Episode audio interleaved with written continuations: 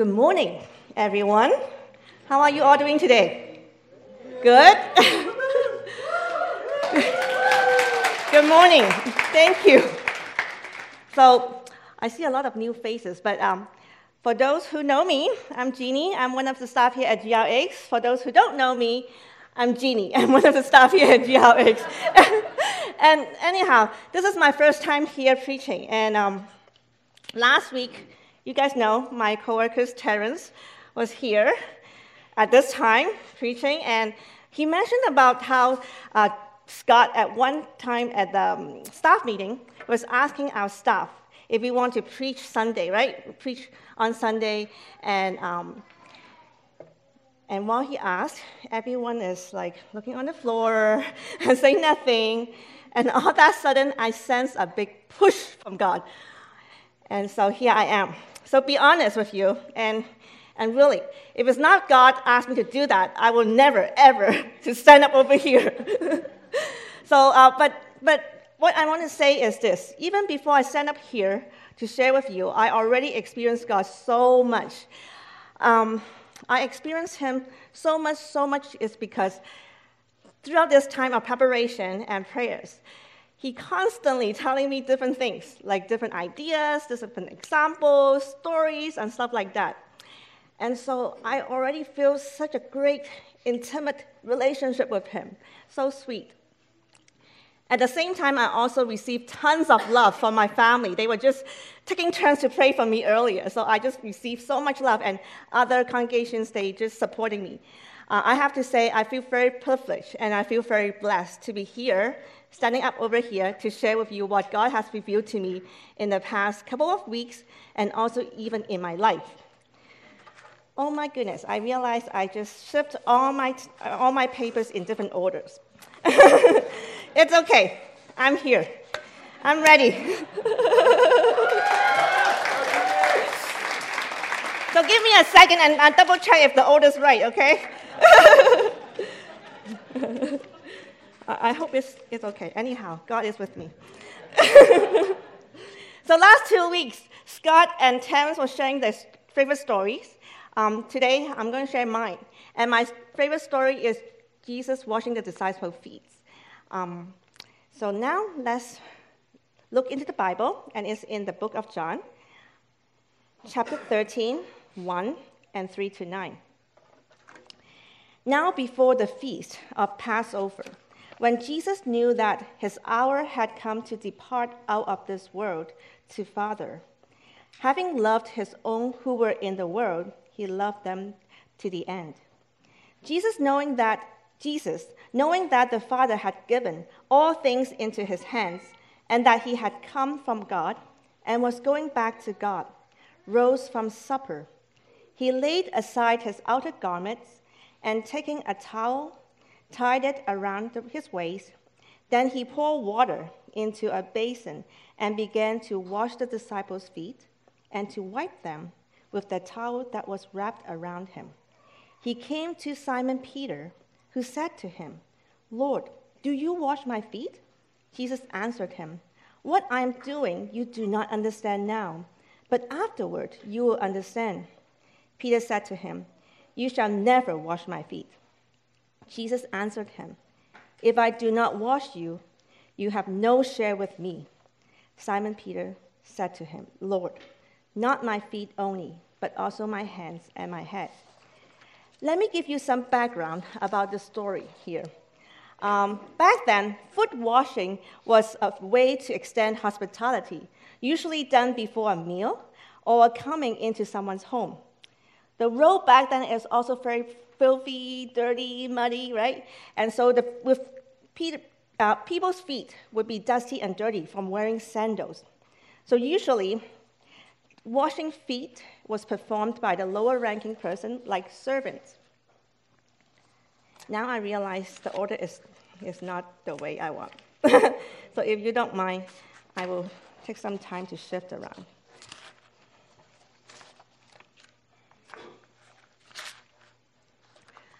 I like this story because I love how Jesus, the Son of God, He has this servanthood attitude. I'm inspired of how he chose to humble himself down, to serve and love his disciple in this specific way, and his intention to be an example to teach the disciples also really inspired me. So at first I thought, oh, I'm going to talk about Jesus' servanthood leadership, and I'm going to talk about how I get influenced by that kind of style. But then you know what? The more I dig deeper into the passage and I pray about it, Peter's reaction to Jesus started to captivate my interest. So the further I studied, I realized the story really reflected about my relationship with Jesus. And truly, remember last time Terrence said, I truly saw myself in the story. So it's kind of like a personality test. It's really cool. So it's like your favorite Jesus story tells who you are. And if you are ready to allow Jesus to reveal who you are and your relationship with him, I want to recommend you to try to do a Bible study in your favorite Jesus story. Okay, so I have an interactive things I want to ask you to do. Throughout the message, I'm going to share about my story. So would someone help me write down the year I mentioned in my story? So throughout my story, I have year. So can somebody help me write down the year? Is that okay? Okay, thank you. And I will tell you why. So now, shall we dig deeper into the passage and see what God and Jesus is revealed to us? Okay, thank you, Kiana. Okay, verse 1. Jesus knew that his hour had come to depart out of this world to the Father. Having loved his own who were in the world, he loved them to the end. So here we know Jesus knew his hour on earth has come to an end. Instead of being anxious and panicked, Jesus' heart and his mind still on his disciples because he really, really loved his disciples. Verse 5, he poured water into a basin and began to wash the disciples' feet and to wipe them with a towel that was wrapped around him. And Jesus did something that was out of ordinary here. What was he do? He's washing the disciples' feet. Remember I said earlier, washing feet is considered as a lower servant's job. So Jesus, as a higher ranked person, washing somebody's feet was something that is unheard of. Jesus was acting out his love to his disciples and also giving them examples how to love and serve others. I would say washing feet was Jesus' way to show his love to his disciples. And verse 6, he came to Simon Peter, who said to him, Lord, do you wash my feet? Jesus answered him, what I am doing you do not understand now, but afterward you will understand. Peter said to him, you shall never wash my feet. So instead of accepting Jesus' offer, what did he do? He refused Jesus' act of love in the first place. He was battling with Jesus. Even Jesus explained to him, what I'm doing you do not understand now, but afterward you will. But he still saying, no. And he said, never. What could be some possible reasons Peter refused Jesus? First, like I said earlier, right? It's not appropriate in their culture. That's very obvious. Second is that you think Peter had certain expectation of Jesus, who he was, and his role was. Think about it. Back then, a lot of people, including Peter, expected Jesus to be a future king, future Jewish king. And they expected Jesus to overthrow the Roman, right? So for sure, Peter would not expect and even did not want Jesus and his king, especially, to do the lower servant's job. Peter had different expectation of what Jesus needed to do. In other words, Peter would never expect Jesus would show his love through washing his feet. How about us? Do we have certain expectation how Jesus would show his love to us? At my family dinner table, I often ask my kids and my family these questions. Where have you seen God today? Where have you experienced his love today? And often, I felt like the answers come from good experiences. For example, oh, I lost something, I found something, or I had a great experience with my friends. So then I asked myself and my family, are we expecting God's love only come through good experiences or his provision?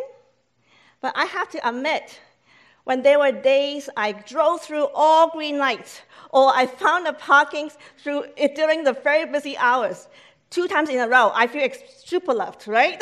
You will too, right? But is it possible we can also experience Jesus' love through challenges, troubles, disappointment, uncertainty, or even illnesses? Are we open to embrace Jesus' love in all different circumstances? So here comes the year, okay? In 2015, November, the doctor told me that they found an abnormal tissue in my breast, and it would cause into breast cancer. And surprisingly, when I heard about the news, I was pretty in peace. So during the biopsy, I was pressing my chest against the machine and was waiting for the whole process. I started meditating in the Spirit. And in my thought, I was walking with Jesus.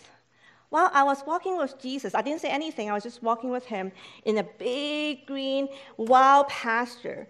And it was so beautiful. I was just walking with him. And during the walk, I was overflowed with that peace, tremendous peace, and gratitude. Then I started talking to Jesus. I said, God, Jesus, thank you so much. Thank you so much for your love for me. Thank you so much for your peace. Thank you so much for this wonderful team of this technician. And they were so kind, they were so polite, they were so sweet.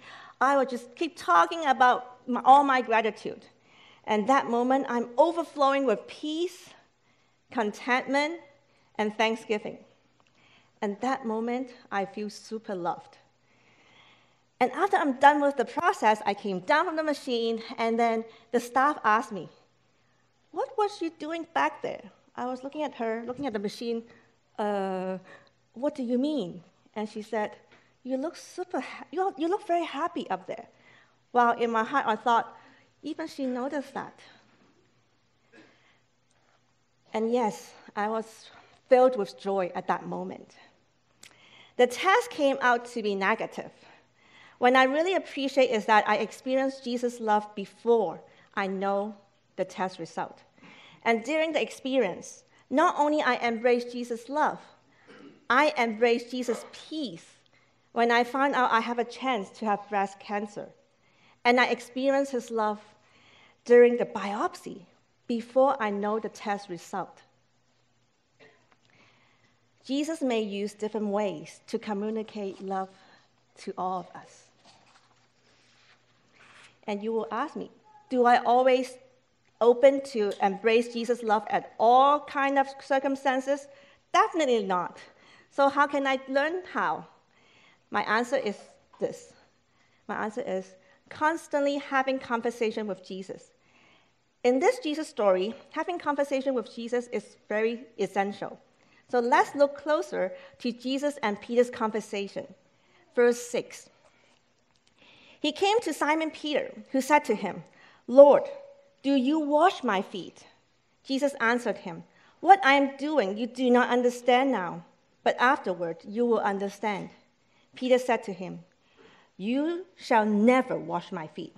Jesus answered him, if I do not wash you, you have no share with me. Simon Peter said to him, Lord, not my feet only, but also my hands and my head.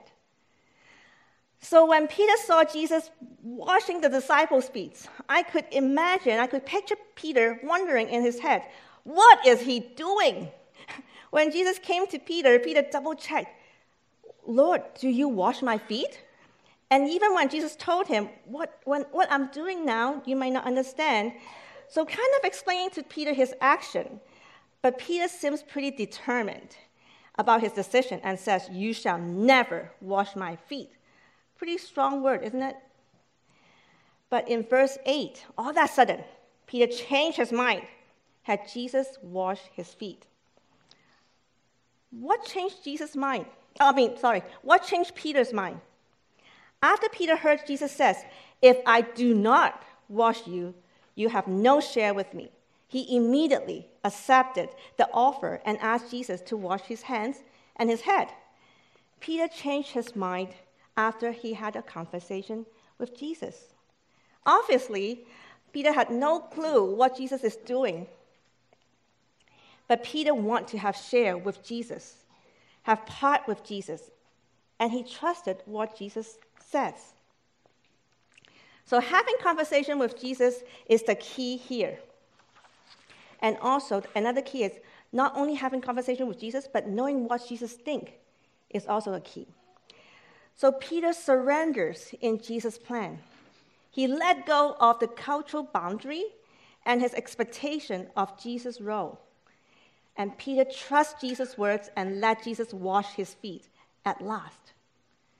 Even though Peter still didn't comprehend what Jesus is doing, but he finally embraced Jesus' love at last. In other words, if the conversation did not happen, Peter simply would refuse Jesus' love, right? The act of love here. So how about us? Do we miss out or refuse to experience Jesus' love because we don't or refuse having conversation with Jesus? So what is conversation? Let's look at the meaning of conversation. Conversation is an informal talk in which two or more people exchange thoughts, feelings, or ideas. Communication goes two ways. So having conversation is like an interaction with Jesus, interactive with Jesus, and it should be a dialogue, not a monologue. So not only I tell Jesus what I think, what I feel, I also expect and believe he will respond to me. And he will share his ideas with me, and he will share his thoughts with me. At the same time, I intentionally seeking and looking for his answers, try to understand his thoughts. So in Jeremiah 29:13, it says, "You will seek me and find me, when you seek me with all your heart." It indeed is a promise that God has given to us. So having a conversation with Jesus guides me to embrace Jesus' love in all different circumstances, especially through challenges and darkness in my life. At the beginning of my journey with Jesus, I didn't know how to embrace his love in difficult situations and in difficult experience. In fact, I would battle with him. I would always feel sorry for myself, and I would demand Jesus for what I want. And if he didn't grant my wish, I would blame him for not feeling my pain.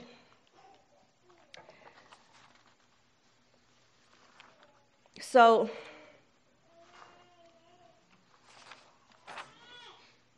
okay.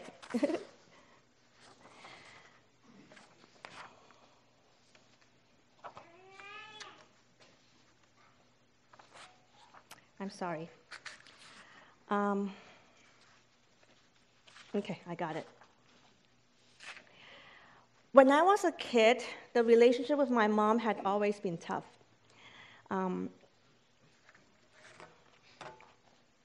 After I became a Christian in college, I constantly battled with Jesus about my mom. And one day I remember I said to Jesus, "I can't take it anymore." And I asked Jesus to change her. But Jesus is really patient with me. He never stopped inviting me to have share with me. In 1997, one summer night in August, during my devotion, God talked to me through Philippians 3:13-14. It says, "Forgetting the past and looking forward to what lies ahead, I press on to reach the end of the race and receive the heavenly prize for which God, through Jesus Christ, is calling us." He called me to forget about the past and lay eyes on the future and the blessings that he has prepared for me. After that night, I experienced tremendous peace and transformation. I began to let go of my resentment, let go of my pain, let go of a lot of bad memories. With that experience, my faith grew. I started to trust him more, and I started to have more conversation with him. Not only I shared feelings, thoughts, I also asked him tons of questions, and actively seeking for his answers. So throughout my many conversations with Jesus, he affirms my value through his words in the Bible. He reminds my identity in him through a conversation with a believer. Jesus acknowledged my feelings through a sermon. He heals my wounds and changed my perspective through prayers after many, many talk and listen to him. And Jesus called me to step out of my comfort zone to preach through the Holy Spirit. And in 2016, Jesus taught me about self-love through a conversation with our retreat speaker, Jean Gorman, during our one-on-one time. And after that, I continued to pray and talk to him. And now, I truly appreciate myself and love who I am, the one that he created. And I realized, before Jesus changed my mom, he changed me. So like Peter, even though I may not comprehend Jesus for what he is doing, I surrender and put my faith in him. Throughout my journey with Jesus, he would respond to my doubts, my questions from time to time, and I feel content, loved, and cared for. So I noticed, not only I embraced Jesus' act of love, I embrace Jesus' act of teaching, healings, comforting, leading, calling, and many more throughout all these years. With all these special acts of Jesus, I notice my faith grow. And the more I open to trust him, I see more goodness in him, especially during tough time, uncertainty, and disappointment. So now, earlier, I asked somebody to help me write down the years. Did you all do that? Somebody do that? Okay, let me ask you this. So what is the year Jesus talked to me in my devotion? 1997. Okay, remember that. What is the year I had the biopsy? 2015. So how many years in between? Quick math. 18 years, thank you. And then, okay, remember that. And then what is the year I learned about self-love? 2016, okay. So here's the point. What is my point? Here's the point. I took 18 years of practice to talk and listen to God, to finally learn how to embrace Jesus and not battling with him. Okay, 18 years. And even though I thought I got it during my biopsy, I got it. I think I embraced Jesus' love. I got it. But Jesus never stopped teaching me, healing me. He continues to heal me and teach me about self-love in 2016, and which is after the year of the biopsy, right? So only Jesus and God can see my brokenness, as long as I continue to let him and be open and surrender, he will continue to heal me, guide me, and teach me. The key is I have to let go with my control and surrender in God. And how about you? Are you open to embrace Jesus' love? So here comes the application. If you are open and still battling to what Jesus offered for you, like Peter did in the story, start having conversation with Jesus and expect Jesus to respond to you. You may ask me, what kind of questions should I ask? Ask specific questions, such as, Jesus, where are you in this situation? Jesus, where are you trying to reveal to me? and then intentionally seek for your answers with all your heart through Bible, prayers, sermon, music, other believers, our thoughts, feelings, and peace. Nature and God's creation, and your own circumstances. And one last thing is quiet time with Jesus. I might not have time to go through every single thing here, but I wanted to spend some time to talk about the quiet time with Jesus. We are very busy during our life, right? Everyone have work, have school, have assignment, have a lot of things to take care. So it's really hard to hear Jesus, to hear God. So what should we do? What I would recommend you to do is pause, take a break, quiet down, and listen. And then you will be surprised what kind of things he will tell you.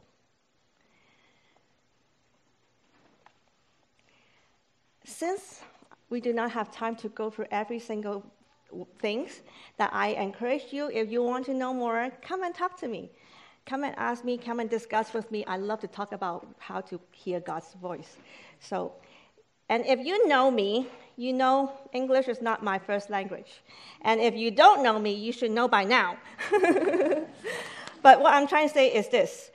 If you have any confusion and feel confused with something I said in my message, because the way I said it or the words I used, I encourage you to come and talk to me.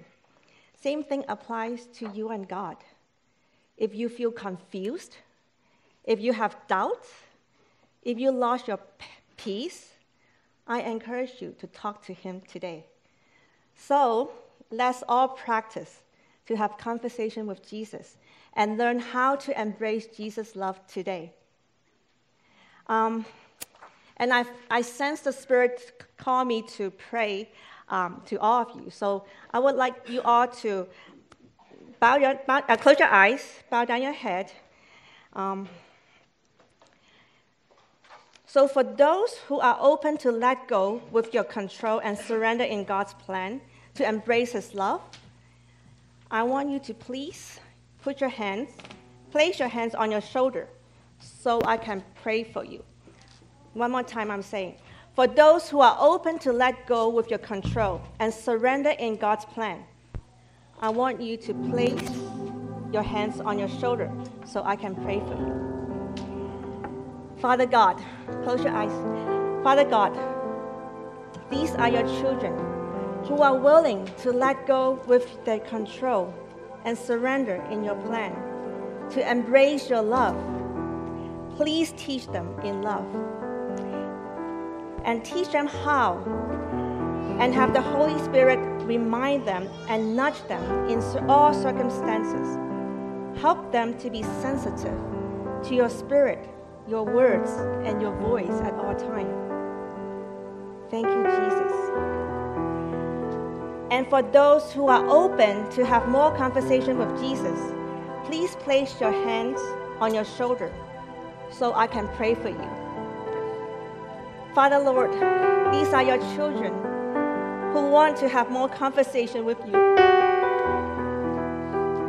Please help them to find time to pause and to listen to you. Open their ears and eyes to be sensitive to your spirit, your words, your voice at all times.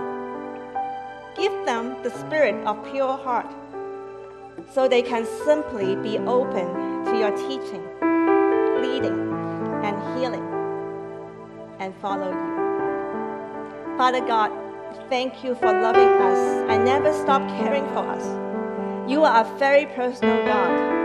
As long as we are willing and open to you, we will always be there to explain, to remind, and to be open, and to nudge us like patients and loving parents. So please help us to be open and be hungry for your love. In Jesus' name I pray. Amen.